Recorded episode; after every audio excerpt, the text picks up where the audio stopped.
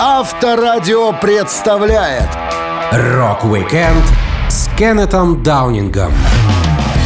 27 октября — день рождения Кеннета Даунинга, легендарного гитариста, одного из основателей группы Judas Priest, продавшей около 50 миллионов экземпляров альбомов по всему миру, попавшей в зал славы рок-н-ролла и оказавшей огромное влияние на развитие хэви-металла. Я, Александр Лисовский, расскажу вам интересные истории из жизни Кеннета Даунинга. Rock-weekend на Авторадио. Для детей старше 16 лет. Детство гитариста Judas Priest Кеннета Даунинга было сложным и безжалостным. Он рос в суровые английские послевоенные времена в заводских районах, где ребенку ничто не предвещало светлого будущего. У музыканта была очень молодая мама и сестра, родившиеся на год раньше него самого. Кен рассказывал. Жизнь в индустриальном центре Англии была трудной. Определенных продуктов питания и удобств по-прежнему не хватало, а уровень жизни был, мягко говоря, базовым. Для большинства людей речь шла о выживании. Моя мама была еще 17-летней девочкой, когда у нее родилась моя старшая сестра Маргарет. Тогда она жила со своими родителями в старом многоквартирном доме. Отец Кена был очень сложным человеком, менял профессии и страдал от игровой зависимости. Хотя, если быть точным, от его игровой зависимости страдала вся семья. Мало того, папа музыканта был с психологическим расстройством. Он патологически боялся грязи и микробов, что подбрасывало еще больше негатива на вентилятор терпения Кеннета. Он делился то время папа проводил дни, управляя лошадью и телегой. Я не знаю точно, чем он занимался. Возможно, он осуществлял какие-то поставки. В отличие от многих жестоких родителей, мой отец никогда не пил. На самом деле, я не помню, чтобы он когда-либо прикасался к алкоголю или сигаретам за всю свою жизнь. Жить с ним было и без того плохо. У него была странная смесь ипохондрии и обсессивно-компульсивного расстройства. Например, когда я был ребенком, мой отец никогда не хотел, чтобы мы тусили рядом с другими детьми. Он всегда боялся, что мы от них что-нибудь подхватим. Папа кричал «Оставьте этих детей в покое! Вы не знаете, что они брали этими руками?» Кеннету и его сестре запрещалось трогать поручни в общественном транспорте, зашнуровывать ботинки на улице, если шнурки коснулись грязного асфальта, и даже распаковывать рождественские подарки. Поэтому никаких упаковок на праздники не было. Кен говорил, что может быть интереснее для ребенка, чем открывать подарки рождественским утром? Но мы никогда этого не делали. Не было никакого элемента неожиданности. Причина заключалась в том, что из-за своих фобий батя беспокоился, как бы мы не заразились чем-то, что могло быть на упаковочной бумаге. Из-за бедности Кеннет испытывал массу дискомфорта в школе. В то время как у других детей была кожаная сумка, он носил потрескавшийся рюкзак из дерматина. Когда дети вырастали из своих брюк и покупали новое, парень не мог себе позволить такой роскоши. Он делился. Мои штаны всегда были слишком короткими и часто протирались до дырок. Такая же тема и с обувью. Это изматывает твою душу. Еще один конфуз был со школьными обедами. В классе нужно было поднять руку, если ты оставался на бесплатных перекусах для нуждающихся. Поступая так, вы фактически говорили «я беден». Из примерно 40 детей я всегда был одним из двух или трех, кто каждый раз просил эти обеды. Все свое детство бедный Кен пытался избежать двух неприятных мест — школы и дома. Поэтому он часто убегал к бабушке. Мама Кена Даунинга временами забирала детей и уезжала из дома после приступов агрессии отца. Но через пару дней они возвращались, и все начиналось заново. Кен хотел как можно скорее вырваться из этого замкнутого круга. Rock-weekend с Кеннетом Даунингом на Авторадио. Образование в небольшом городе послевоенной Англии не отличалось высоким качеством. В местечке Черчфилд, где жил Кеннет Даунинг, ребята едва ли могли мечтать о том, чтобы работать в творческой сфере. Вокруг находилось много заводов, куда необходимо было готовить кадры. Так что среди школьных предметов на первом месте были труды. Кеннету Даунингу такой расклад не нравился. Он вспоминал. В средней школе хоть и было ужасно, но я не был плохим учеником. Мне казалось, все уже решили, что я буду жить жизнью чернорабочего. И чтобы подчеркнуть это, через два года нам увеличили количество занятий по металлу и дереву, как бы признавая ограниченные возможности нашего мрачного индустриального окружения. Что еще хуже, они увеличили количество занятий по религиозному образованию. И к моему ужасу также сократили занятия музыкой и искусством. Они мне нравились больше всего. В школе Даунинг всегда проявлял творческие способности. Причем до того, как он научился играть на гитаре, парень умел неплохо рисовать. И среди одноклассников всегда был лучшим художником. Его произведения выделялись не только качеством исполнения, но и глубиной задумки, гитарист рассказывал. Если бы в юности меня интересовала какая-то карьера, я полагаю, искусство было бы наиболее очевидным. Когда мне было 13, я нарисовал хороший портрет Вильгельма Завоевателя, едущего на лошади. Учитель был очень впечатлен. Затем нас попросили разработать постер по безопасности для экологического проекта. Я сделал красочный плакат и в качестве заголовка написал «Не выбрасывайте мусор из движущейся машины». Самое смешное, что я нарисовал картинку, на которой кто-то выбрасывает свою тещу из автомобиля. Чем меньше в школе было музыки и рисования, тем реже там появлялся Кеннет Даунинг. Он хранил у своего приятеля удочку и вместо учебы часто отправлялся ловить рыбу с тем расчетом, чтобы вернуться домой, не вызвав никаких подозрений. У Даунинга был приятель, склонный к криминалу. Его звали Ник Боубенкс, и он втягивал своих друзей в грязные делишки. Кеннет говорил, Ник всегда был немного капризным. Он вымещал свое разочарование в мире, совершая мелкие преступления с нахальной улыбкой. Какое-то время мы были ужасной парой. Он будил меня посреди ночи, стуча в мое окно подпоркой от стиральной веревки и крича «Выходишь?».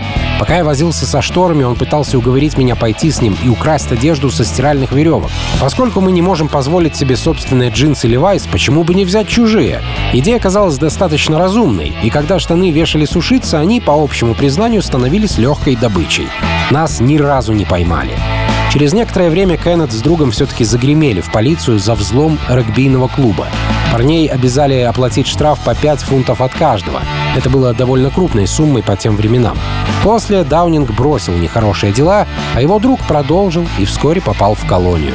Кеннет оставил школу. Он говорил, «Я покинул учебу в 66-м, как только это стало возможным с точки зрения закона, и мне стукнуло 15 лет. А поскольку последние полтора года в школе я брал с девочками уроки кулинарии и, на удивление, хорошо разбирался в выпечке, то сразу устроился на должность шеф-повара-стажера в местный отель под названием Littleton Arms в Стоурбридже. Так началась моя взрослая жизнь. Rock-weekend с Кеннетом Даунингом на Авторадио. Многие музыканты вспоминают свое первое знакомство с музыкой по творчеству группы Beatles, но Кеннет Даунинг, зная, кто такие битлы, не особо интересовался их альбомами. Ему было важно не столько послушать хорошую песню, сколько впитать дух бунтарства, которого в ливерпульской четверке было не так много, как ему хотелось. Даунинг пояснял. Битлз и Элвис Пресли меня никогда не интересовали. Это были любимые блюда моей сестры. Мне нравился более жесткий образ. И в результате, когда кто-то крутой появлялся на телевидении, как это было с Rolling Stones в 1964 году, я не мог оторваться от экрана. Для меня они были примером. Их грубый и жесткий вид мне понравился. Прослушивание If of Destruction Барри Магуайра оставило во мне аналогичный отпечаток. Это было блестяще. Я расписывал свой порванный портфель названиями групп, которые считал крутыми. Например, The Trogs, Them или The Pretty Things. Думаю, образ, идея и дух этих команд привлекали меня гораздо больше, чем сама музыка. В середине 60-х основным источником новой музыки для меломана было радио. У Кеннета Даунинга в приемнике постоянно играла программа диджея Джона Пила, который помогал открывать новые хиты. Так парень впервые услышал Джимми Хендрикса. После этого он нашел пластинку Хендрикса у друзей и переслушивал ее десятки раз. Он делился. Какой бы мрачной и капризной ни была его музыка, для меня она оказалась очень красочной. Он словно писал картины и пейзажи своей гитары. Включая Джимми, можно было закрыть глаза и отправиться в путешествие. Он очень живописно играл. Ничего подобного я раньше не встречал. Понятно, что когда Хендрикс приехал в Англию, Кеннет Даунинг не мог пропустить его концерт. Но, с другой стороны, у парня и его друзей не было денег, чтобы добраться до места выступления, так что пришлось импровизировать. Парень говорил, я взял отпуск в отеле, где работал на кухне, и прыгнул в поезд с парой своих приятелей. Понятно, что билетов на поезд у нас не было.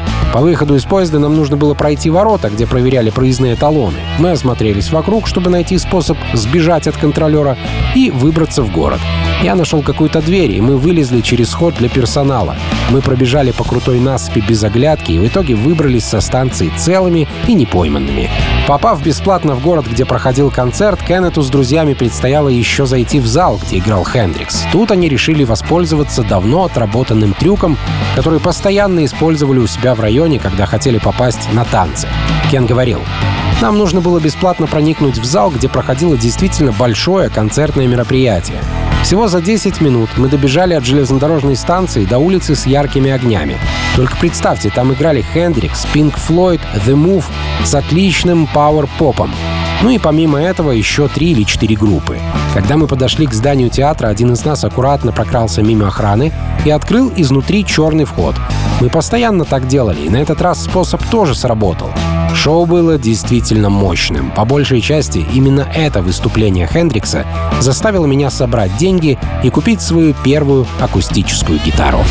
Rock-weekend с Кеннетом Даунингом на Авторадио. С тех пор, как Кеннет Даунинг увидел на сцене Джими Хендрикса, он не мог успокоиться, пока сам не разучит гитару. Парень посетил много концертов, нелегально пробирался на саундчек известного гитариста и постоянно изучал, какие гитары и примочки использует его кумир. Но реальность была такова, что начинать приходилось с самого дешевого. Даунинг делился. Благодаря длительной и относительно хорошо оплачиваемой смене поваром в отеле, я накопил небольшую сумму и купил недорогую безымянную акустику, даже не зная, что покупаю. Все, что я понимал, это то, что у инструмента 6 струн, он издавал звук, и его можно было носить с собой в пластиковом футляре, идущем в комплекте. Даже тогда мне понравилась идея, что меня можно увидеть гуляющего по улице с гитарой. Честно сказать, эта гитара была не очень хороша, и на тот момент, в 68 году, я тоже не был хорош. Мы идеально подходили друг к другу. Поначалу Кеннет не относился к обучению музыки слишком серьезно. Он ощупывал гриф, бринчал, пытаясь понять, что такое аккорд, и время от времени играл на одной струне, чтобы извлечь хоть какую-то мелодию. До электрогитары тогда было далеко как по мастерству, так и по сбережениям. Даунинг вспоминал проблемы, с которыми столкнулся. Гриф казался широким, а строй высоким, поэтому молодым рукам сложно оказывать необходимое давление на струны, чтобы хорошо звучали аккорды. Нейлоновыми струнами сложно манипулировать, имея в качестве ориентира всего лишь картинку, вырванную из журнала. Я проводил каждый обеденный перерыв, анализируя гриф, определяя и запоминая все отдельные ноты. Поскольку это не очень увлекательно, мало кто занимается теорией гитарной музыки. Пока на обеде среди рабочего дня все ели, Кеннет изучал теорию, чтобы вечером прийти домой и опробовать все на своем инструменте. Он начал разбираться в аккордах, нотах и прочих особенностях гитары. После очередного концерта Хендрикса Даунинг решил пойти в магазин и попросить себе электрогитару в кредит. Он вспоминал.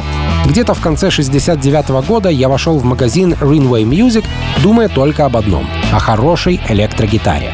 Несмотря на то, что я не имел денег, я был полон решимости заполучить инструмент. Хотел купить крутую модель Flying Five, но на глаза попался красный Gibson SG Junior. После того, как я поднял и положил его, наверное, раз 10, продавец, ясно почувствовав мое отчаяние, согласился выписать мне кредит, взяв в качестве первого взноса всего 1 фунт стерлингов. Это казалось невероятным. Мало того, в комплекте я получил усилитель Marshall на 50 ватт. Педали и примочек, как у Джимми Хендрикса, Кеннет не мог себе позволить, поэтому ему пришлось встать на криминальную дорожку. Он пошел с другом на концерт, где не было высокой цены. Просто ограниченная территория для выступления музыкантов. Ну а дальше в ход пошла ловкость рук. Кен говорил, мой взгляд привлекла педаль Fuzz Face, стоящая в передней части сцены. После концерта я прокрался на платформу, схватил Face и сунул в куртку. Затем, вместо того, чтобы забрать добычу домой, я решил спрятать ее в старом пианино в другой комнате клуба и вернулся за педалью через пару недель. Я не горжусь тем, что украл эту штуку. Я несколько раз поиграл с ней, а потом где-то потерял. Я так и не узнал, действительно ли Джими пользовался Face. Мне нравится думать, что да. Rock-weekend с Кеннетом Даунингом. На Авторадио. Какой-то этап своей жизни многие рок-музыканты делают выбор. Легкий творческий путь исполнения чужих поп-мелодий на свадьбах, похоронах, корпоративах и юбилеях или тернистая дорога исполнения своей музыки, которая поначалу сложна и безнадежна, но зато полностью по душе творческой натуре. Кеннет Даунинг играл каверы, чтобы заработать на жизнь, а параллельно находил время для собственной команды. Он рассказывал. Немногие знают, что я пробовался на работу в первой версии Judas Priest, у которых впоследствии мы забрали название и вокалиста Элла Аткинса. Через год после выпускного в школе мы с другом Ником взяли выходной на работе, чтобы посетить танцы, где играли парни, которые впоследствии стали первыми Judas Priest. В то время их называли Jack Blues Band. Какими бы хорошими они ни являлись, они не были подходящей группой для якобы веселых и приятных школьных танцев. В то время это была ярая блюзовая команда, и я думаю, что они играли только каверы. Нельзя было не заметить, что их певец Эл Аткинс был довольно мрачным персонажем. Басистом был парень по имени Бруно Стаппенхилл, очень крупный чувак, который сломал ногу и сидел на искусственном дереве или бревне. Ходили слухи, что он так разломался, играя в дартс. Судя по всему, именно он позже придумал название группы Judas Priest, услышав его в песне Боба Дилана «The Ballet of Frankie Lee and Judas Priest». В команде, куда хотел попасть Кеннет Даунинг, также участвовали Джим Перри с двойной бас-барабанной установкой и его брат, гитарист Джон Перри. Музыканты хоть и не делали своего материала, но выступали красиво. Зато Даунинг нашел себе другое музыкальное пристанище. Он вспоминал. Поп-группа, с которой я в конце концов познакомился, называлась Stagecoach. Я был одним из двух гитаристов. В первый же день, когда я присоединился, мне дали ноты различных дерьмовых песен Энгельберта Хампердинка и других поп-треков, таких как «Tie a Yellow Ribbon», и сказали «Вот, изучай». Мы играли в рабочих клубах, и как бы ни было интересно выступать вживую, я без колебаний признаю, что уровень моей игры на гитаре в то время был действительно отстойным. Тем не менее, люди приходили к нам, и я оттачивал те немногие аккорды, которые у меня были в голове, и получал за это деньги. Отдушиной Даунинга стала другая параллельная некоммерческая команда. В те вечера, когда он не играл надоедливые, но прибыльные поп-концерты с группой Stagecoach, он пытался играть музыку со своим хорошим приятелем Джоном Эллисом в группе, где все любили рок и носили длинные прически. Он говорил, Джон жил рядом со мной, у него были длинные светлые волосы, как и у меня. Мы стали очень хорошими друзьями и начали постоянно репетировать вместе. Независимо от нашей внешности, группа, к которой мы с Джоном присоединились, по крайней мере, играла какую-то разновидность рока, что гораздо больше соответствовало тому, что меня интересовало в то время. У них был гитарист, басист и вокалист. Так что мы стали пятеркой с двумя гитаристами. Мы немного повозились и многому научились друг у друга. Но, признаться честно, концертов так и не дали. Первая безымянная команда стала отправной точкой к созданию своей серьезной группы Кеннета Даунинга, которая впоследствии займет достойное место в истории рока. Rock-weekend с Кеннетом Даунингом на Авторадио. История группы Judas Priest имеет два начала. С одной стороны, команда образовалась усилиями гитариста Кеннета Даунинга и его приятеля-басиста Иэна Хилла. Но с другой стороны, название им принес вокалист Эл Аткинс, который забрал его у своей предыдущей группы. Так что с точки зрения имени Judas Priest основал Аткинс, а с точки зрения сердца команды это детище Даунинга и Хилла. Впервые Иэн и Кеннет встретились на одном из концертов. Гитарист говорил, я был немного знаком с Ином много лет. На самом деле мы вместе учились в школе с самого раннего возраста и тусовались в одних и тех же кругах. В последние годы я часто пропускал учебы, чтобы пойти к Иену и послушать виниловые альбомы, потому что некоторые из моих друзей были в его ближайшем окружении. Но мы никогда не считались близкими друзьями, просто потому, что ничто нас не связывало. Однако теперь любовь к музыке объединила меня, Джона Эллиса и Иэна Хилла в амбициозную тройку. Причем Иэн взял на себя игру на басу на фоне любви к Джеку Брюсу из Cream и того факта, что его отец был басистом.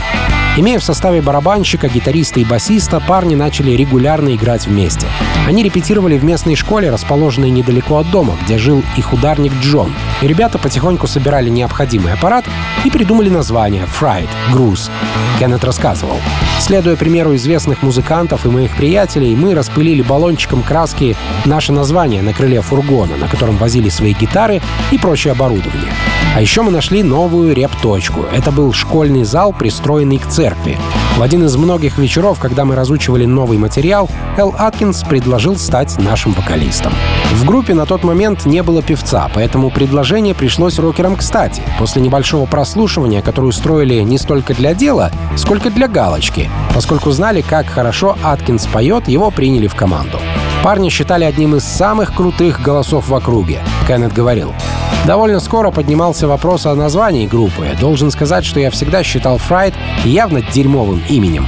Я чувствовал, что это имеет слишком блюзовый оттенок, и мне это совсем не нравилось, учитывая направление, в котором я хотел двигаться. Но Judas Priest, название распавшейся группы Аткинса, вызывало в моей голове совсем другие образы. Я сказал, почему мы не можем быть просто Judas Priest? С тех пор, как я увидел в поместье фургон с грубо нарисованным из баллончика логотипом Priest, я понял какое-то великолепное имя. Для меня эти слова были не просто названием, это было огромное заявление. Для полноты картины стоит напомнить, что первая группа Judas Priest позаимствовала словосочетание из текстов Боба Дилана. Теперь новые Priest были готовы покорять музыкальный Олимп. Первым же делом они решили отказаться от каверов. Даунинг пояснял. Каверы — это не мое. Возможно, однажды мы пару раз играли Spanish Castle Magic Джимми Хендрикса. Не могу припомнить, чтобы мы исполняли какие-то другие каверы. С самого начала я думал так. Не пойте песни других людей, делайте свои собственные вещи, а затем оттачивайте навыки на оригинальном материале. По большому счету, я чувствовал себя оригинальным артистом с 70-го года. Мы с Элом начали придумывать свои композиции. Rock-weekend с Кеннетом Даунингом на Авторадио. После пары месяцев суматохи с участниками команды и выбором названия Judas Priest были готовы создавать свой собственный материал и оттачивать его, давая концерты для публики. Первый официальный концерт, который они отыграли в качестве Judas Priest под голос вокалиста Элла Аткинса, состоялся в рабочем клубе. Это было 16 марта 1971 года. Шоу прошло довольно скучно. Гитарист Кеннет Даунинг рассказывал. Известно, что заводские клубы в этом районе устраивали небольшие концерты один или два раза в месяц в качестве развлечения для детей рабочих. Кто знает, были ли мы именно тем, что они хотели услышать в то время. Мы отыграли небольшой сет «Я, Эл, Джон Эллис и Йен». В комнате полные ребят, которые просто танцевали всю ночь напролет, несмотря на то, что звучало со сцены. Это было очень странно, и за эту привилегию нам заплатили 6 фунтов. Как бы хорошо все ни казалось, выступать вчетвером было чрезвычайно тяжелой работой. Иногда залы пустовали, а когда люди появлялись, они не совсем понимали, что мы творим и, главное, зачем. Тем не менее, Judas Priest выстояли. Музыканты делали то, что хотели, и хоть они не зарабатывали много денег, парням не приходилось работать на бесперспективной работе, отчитываясь перед начальством. География выступления Прист расширилась благодаря менеджеру группы Дэйву Корку. Он был настоящим мастером в запудривании мозгов людям и обеспечил Judas Priest приличный объем работы. Кеннет Даунинг говорил, Дэйв был одним из тех людей, которые никогда не вписывались в толпу. Хотя я знал его еще со школы, я никогда не считал его другом. Но этот парень всегда крутился рядом.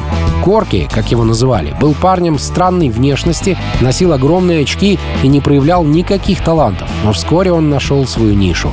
Дэйв Корк всегда тусовался с группами. Всякий раз, когда кто-нибудь играл, можно было точно знать, что Корки будет на выступлении. Музыканты не планировали нанимать себе менеджера, но Дэйв практически сам нашел себе вакантное место в группе и сам его занял. Нему никто не обращался за помощью, но парень готов был пробить несколько площадок для выступлений по собственной инициативе. Кеннет вспоминал. Корки стал ездить с нами на концерты, ловко втискивая себя в положение нашего де-факто менеджера. Мы решили ему не мешать, у него был дар болтливости. Мы слышали его телефонные разговоры. «Здравствуйте, это звонит DCA в Бирмингеме. Может быть, вас заинтересует приглашение моих трансатлантических артистов Judas Priest? Трансатлантический артист, такое еще нужно было придумать. Он даже рассказал нас людям в Cavern Club в Ливерпуле, и нас пригласили. Корки вел все свои профессионально звучащие деловые переговоры из обыкновенной телефонной будки возле квартиры. Если кто-нибудь спрашивал, почему в трубке такой странный звук, парень говорил, что в его офисе идет ремонт. Вся группа была в восторге от своего менеджера. Кеннет восхищался. Невероятно, но заказчики, которые даже никогда не слышали о нас, все равно нанимали Judas Priest. Но контракта со звукозаписывающей компанией у нас не было и в помине. Они лишь пожимали плечами и говорили примерно одинаковую фразу. «Извините, у нас нет денег, чтобы дать вам на запись». Rock-weekend с Кеннетом Даунингом на Авторадио. Вокалист Эл Аткинс 4 года проработал в группе Judas Priest, но так и не смог поучаствовать в записи хоть какого-либо альбома. Команда выпустила свой дебютник уже после его ухода. Эл с барабанщиком Крисом Кэмпбеллом уволились добровольно, немного не дотерпев до первой студийной записи. У группы не было денег, но гитарист Кеннет Даунинг по этому поводу не сильно волновался. Куда важнее было найти замену ушедшим коллегам. И тут под руку попался Роб Хелфорд, Даунинг рассказывал. К счастью, благодаря дружбе моей подруги Кэрол с сестрой Роба Хелфорда Сью, я уже подумывал о том, чтобы обратиться к Робу и узнать, присоединится ли он к нашей команде. Судя по тому, что мне сказали, группа Роба Хирошима играла тот прогрессивный материал, который в то время становился довольно популярным. Это было хорошее начало. Полагаю, в глубине души у меня была мысль, что однажды Джудас Прист понадобится вокалист с большим диапазоном, чем у Элла Аткинса. На мой взгляд, наличие отличных музыкантов могло далеко продвинуть группу. Но если вы затем добавите отличный голос, не будет предела тому, насколько успешными вы можете стать. То время Роб Хелфорд проживал в доме со своими родителями и братом Найджелом. Семья жила очень скромно, и о переезде в отдельные апартаменты думать не приходилось. Кейкей Даунинг отправился прямо домой к Хелфорду, чтобы предложить работу в Judas Priest. Он вспоминал. «Мы с басистом Йеном постучали в дверь, и нам открыла мать Роба. А позади нее появилась фигура, одетая в джинсы и джинсовую рубашку. На голове очень короткие волосы, совсем не в нашем стиле. Он держал гармонику, и я подумал, что это может нам пригодиться. После того, как меня пригласили в гостиную, Роб пел гармонии ко всему, что транслировалось по радио. После этого мы сразу пошли на репетицию, чтобы узнать друг друга в деле. Так, в 1973 году Роб Хелфорд стал вокалистом группы KK Даунинга. Как раз в это время в личной жизни Кеннета тоже произошли важные изменения. Он переехал в квартиру к менеджеру Корки. Место было скромным, но очень удобным. Музыкант рассказывал. Понятия не имею, как Корке удалось заполучить эту собственность, но идея переезда показалась мне хорошей. Оглядываясь назад, я думаю, что он, вероятно, позвал меня и Йена, чтобы помочь ему с оплатой аренды. Входная дверь с трудом открывалась из-за скопившихся в ней счетов, и я, кажется, помню, как сборщики долгов поднимались по лестнице и пытались заглянуть внутрь. Но эта квартира стала центром рок-н-ролла. Роб часто приходил навестить нас с Йеном, и он понимал, что с точки зрения концертного опыта мы находимся немного выше, чем его бывшая группа. Знаете, даже тогда Judas Priest были громким именем в нашем районе. Мало того, Роб привел своего барабанщика, и наш состав укомплектовался. Начав репетиции с новыми участниками, Кен Даунинг не хотел облажаться. Он так ценил Роба, что боялся, чтобы тот не ушел к более сильной группе. Конкуренция в борьбе за хороший голос была огромной. Он говорил, «Вокруг всегда полно команд, готовых забрать хорошего певца. Я отчетливо помню, как сказал Йену и Джону, послушайте, мы должны не отставать от Роба. Если мы этого не сделаем, то потеряем этот талант». Rock-weekend с Кеннетом Даунингом на Авторадио. Немногие рок-музыканты могут похвастаться тем, что, будучи молодыми и цветущими, на пике своей карьеры могли отказаться от вечеринки, уделив время спорту. Впрочем, и хвастаться тут, казалось бы, нечем, не каждый такое оценит, так что Кеннет Даунинг очень трепетно оберегал свой спортивный секрет от поклонников. Он любил гольф, но это не вписывалось в стереотипный имидж рокера. Кеннет делился. Тогда мы держали это в строгом секрете, ведь вряд ли на такое нормально отреагировали бы наши фанаты, если бы узнали, что я предпочитаю сэндвич с беконом и 18 лунок на выходных, вместо обычной выпивки, красивых цыпочек и громкого рок-н-ролла. Гольф был полезен для меня, мне не приходилось бегать под спортзалом, а в поисках площадок для игры я больше узнавал о том месте, где нахожусь. Будучи в юности теннисистом, Даунинг впервые сыграл в гольф только взрослым парнем, когда его вызвали на битву групп между Judas Priest и Def Leppard. Команды гастролировали вместе и решили проверить друг друга в спортивных состязаниях. Даунинг говорил, когда мы завершили этап в Великобритании, всего через три дня нас разогревали ребята из Шеффилда, Def Leppard. Ранее они присоединялись к нам на нескольких концертах в рамках тура British Steel по США. У нас с ними сложились хорошие отношения. Однажды вечером где-то в баре, после нескольких пинт, их вокалист Джо Эллиот сказал, «Завтра мы с Севом собираемся пойти на гольф-поле. Если хотите, погнали с нами. Но будьте осторожны, поскольку мы точно надерем вам задницы». «Вы думаете?» — сказал наш гитарист Глен. «Гарантированно», — ответил Джо. Тогда мы принимаем вызов. Я буду в паре с Кеннетом. Проигравшие покупают всем пиво. Не нужно быть экстрасенсом, чтобы понять, что никогда не игравшая в гольф пара музыкантов из Judas Priest с треском пролетела в соревновании. Но они не хотели сдаваться, Кей Кей вспоминал. В гольф Деф Леппорт нас хорошенько потрепали, но вечером я им сказал «Хорошо, а как насчет тенниса?» Они согласились и были жестко наказаны. Леппорт надрали нам задницы в гольфе, а мы надрали им задницы в теннисе. Тем не менее, гольф мне пришелся по душе. Помню, как я подумал, это занятие намного лучше, чем подпирать бар по выходным. После этого мы играли много раз. Я бы не сказал, что мы строили наши туры по США вокруг хороших полей для гольфа. Но было много случаев, когда, заметив где-нибудь на дороге знак тренировочного поля, один из нас кричал «Водитель, сворачивай сюда!». Мы выпрыгивали, доставали клюшки из багажного отсека и шли набивать несколько ведер мечей. Это было здорово, мы делали это годами, и все благодаря Def Leppard. Кеннет Даунинг не просто увлекался гольфом, он читал книги, смотрел видео и сам научился строить поля для гольфа. В декабре 2013 года было объявлено, что Даунинг объединится с игроком в гольф Дарреном Кларком, чтобы построить роскошные площадки и жилые комплексы для любителей гольфа в Вестбери. Но бизнес с треском провалился. Даунинг жаловался. У нас был фантастический сезон, дела шли очень хорошо. У нас были планы относительно отеля, но примерно через 6 недель после оформления кредита нам вручили уведомление о прекращении сделки. Чтобы оплатить счета, Кеннету пришлось выставить на продажу свою долю авторства 138 песен Judas Priest за 13,5 миллионов долларов. К сожалению, гольф-бизнес оказался для гитариста слишком плохой идеей. Rock-weekend с Кеннетом Даунингом. На Авторадио. Более 49 лет Кеннет Даунинг потратил на свое детище, группу Judas Priest, которая поначалу забирала больше, чем отдавала, но со временем воплотила все мечты музыканта в реальность. С 2009 года гитарист понял, что работа в команде перестала приносить ему удовольствие. С него требовали новый альбом, а парню хотелось поиграть на публике. Кеннет рассказывал. Я придерживался мнения, что нам следует просто объявить прощальный тур, вместо того, чтобы записывать что-то новое. Дела шли не очень хорошо, посещаемость не впечатляла, а выступления группы, на мой взгляд, были несколько тусклыми. Прощальный тур мог стать лучшим решением для нас. Никто не молодел. Колени Роба подкашивались, запястья Скотта болели. У меня тоже были некоторые недуги. Я подумал, что если нам удастся уйти прежде, чем с одним из нас что-то случится, это будет правильным решением. В 60 лет гастроли уже не приносили такого удовольствия, как раньше. Больше не было поклонниц и уж тем более вечеринок. Номера отеля стали напоминать тюремные камеры. Казалось, все были угрюмы и стонали. Промучившись с выбором своей дальнейшей судьбы пару лет, в 2011 году Кеннет Даунинг окончательно принял решение об уходе.